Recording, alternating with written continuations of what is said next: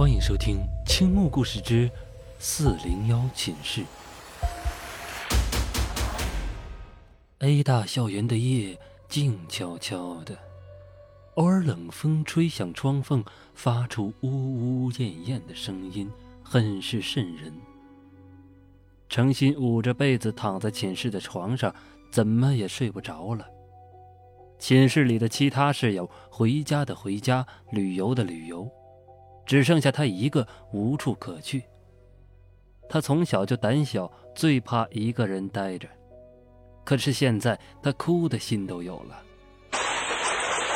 一声巨响，不知哪里的玻璃碎了，稀里哗啦掉落的声音震得程心是心惊胆战。他再也待不下去了，抱着枕头跑到了隔壁的四零幺寝室。这里也有位同学没有回家，正睡得香甜。他轻声的叫了叫：“同学，我能睡这里吗？”我自己一个人太害怕了。那人蒙着头，似乎没有听见他细小的声音。他提高了一点音量，手隔着被子推了推那人，一动不动，身体僵硬的像块石头。程心嘟囔了一句：“你不说话，我就当你同意了。”说完，他钻进那人对面的一张床铺上，盖上了被子。有了人作伴，他很快就进入了梦乡。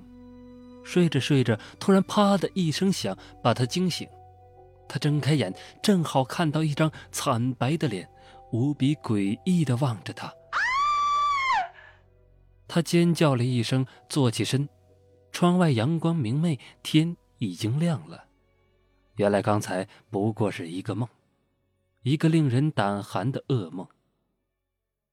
醒来后，他不由得看向对面的床铺，空了，被子叠得整整齐齐，看样子早就出去了。他看了一眼表，快八点了，他忙跳下床，跑回自己的寝室穿衣服。这个时间连早餐也没时间吃了，他必须赶去应聘家教，约好九点，他绝不能迟到。约好的地点是一座高级小区的住宅楼。能住在这里的人，不是富豪就是政客，所以门卫管理的非常严格。他进去的时候验了身份证，还要给住户打电话核实，最后派人跟着他上去，弄得程心非常不自在。一位三十岁左右的男人，不仅瘦得出奇，而且皮肤的颜色也不正，白的有些吓人。他冰冷的问：“你就是蒋小姐吧？”是的，程心有些紧张。请进。男人把他让进了屋，也许是窗帘挡住的原因，屋里很黑。程心坐在客厅的沙发上问：“请问是谁呀，不息？”我。男人轻声回答，然后坐在了程心的面前。你。程心有些打退堂鼓了。他一直为小孩子补习，还没给大人上过课，而且是个男人，还是个很好看的男人。怎么有困难吗？男人轻轻的皱眉，然后拿起了桌上的烟，突然抬头问：“介意吗？”“介意什么？”一句话把程心问懵了。吸烟。哦，不介意，不介意。程心太紧张了。他没有和一个男人共处一室的经验，所以他正想拒绝这次应聘。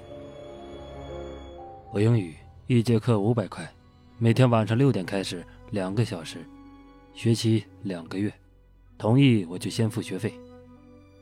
男人吐了一口烟，淡淡的说道。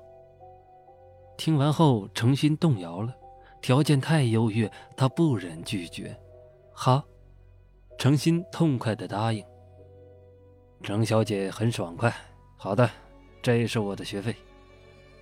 男人说完，递给她一叠钱，厚厚的、沉沉的，散发着好闻的人民币的味道。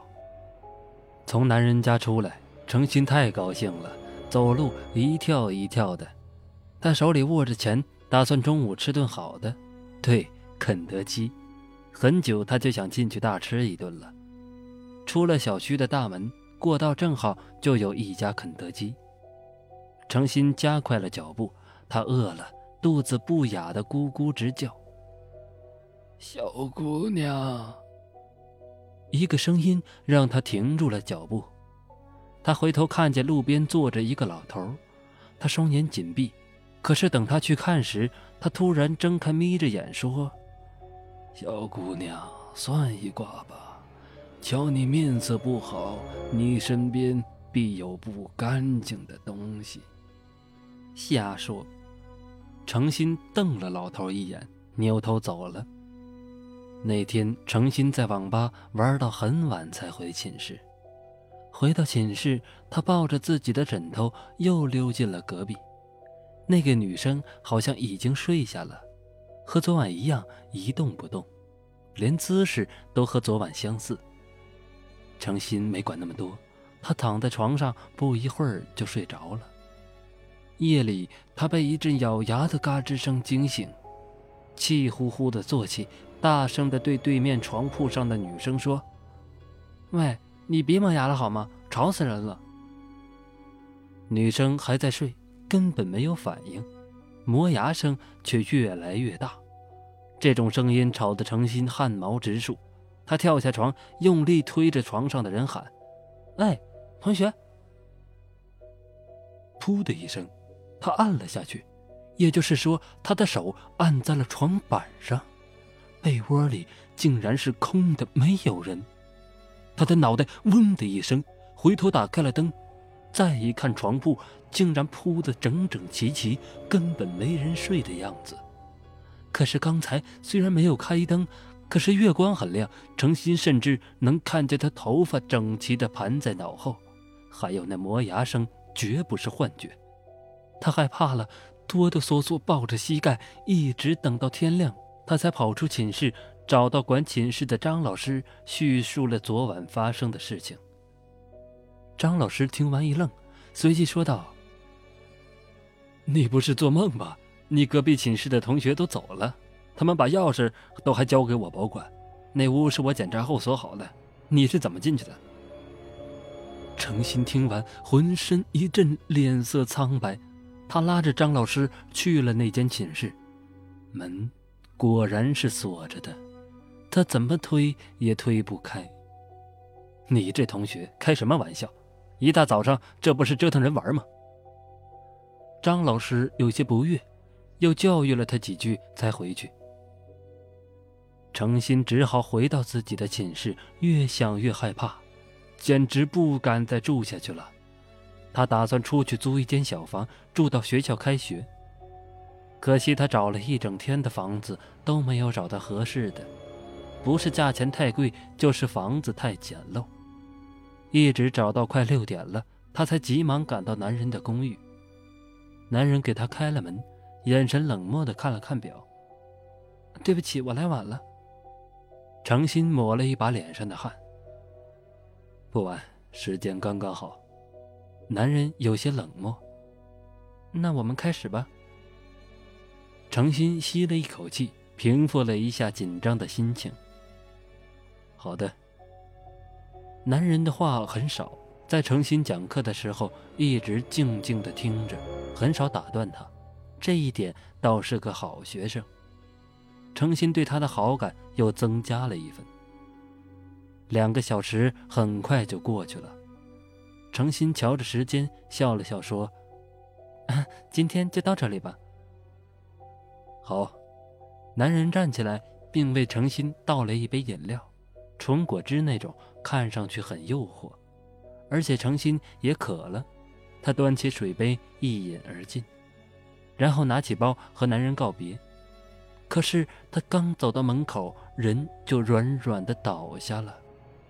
再次醒来时，他发现自己裸着身体躺在一张床上，男人正拿着把手术刀，着迷的看着他的身体。不时的在他的敏感部位上摸一把。啊！你要干什么？程心怒吼。嘘，别吵，怒火会让你的肾上腺素上升，体内产生毒素。我可不希望这么完美的东西发生物理变化。他的话让程心毛骨悚然。他哪里是在谈论他的身体，分明是在谈论一道美食。他握着冰冷的刀，正轻轻地划向程心的皮肤。他恐惧地瞪大眼睛，连声尖叫着：“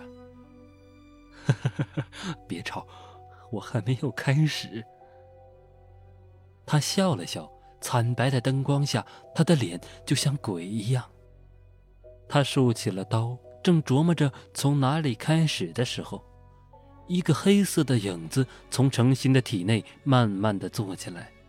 他的姿势很优雅，像是一股烟，又像是被逐渐吹大的糖人儿。总之，没一会儿，他站在了男人和程心的面前。他的笑声咯咯的响起，他的手慢慢的伸向男人的脖子，男人的脸色更加苍白了。但是他很快发现，影子的手根本抓不住自己的脖子。他只能算是一个影子，或是一股烟雾。这个发现让他不再害怕，他嘴角微扬，露出邪恶的笑容。他的刀毫不留情地挥向影子的身体，影子被割成了许多块，然后又重新组合。呵呵，你挡不住我的！男人狂笑着，他的刀突然改变了方向，挥向了程心。不许动！放下刀！门被人用力撞开，警察来的正是时候。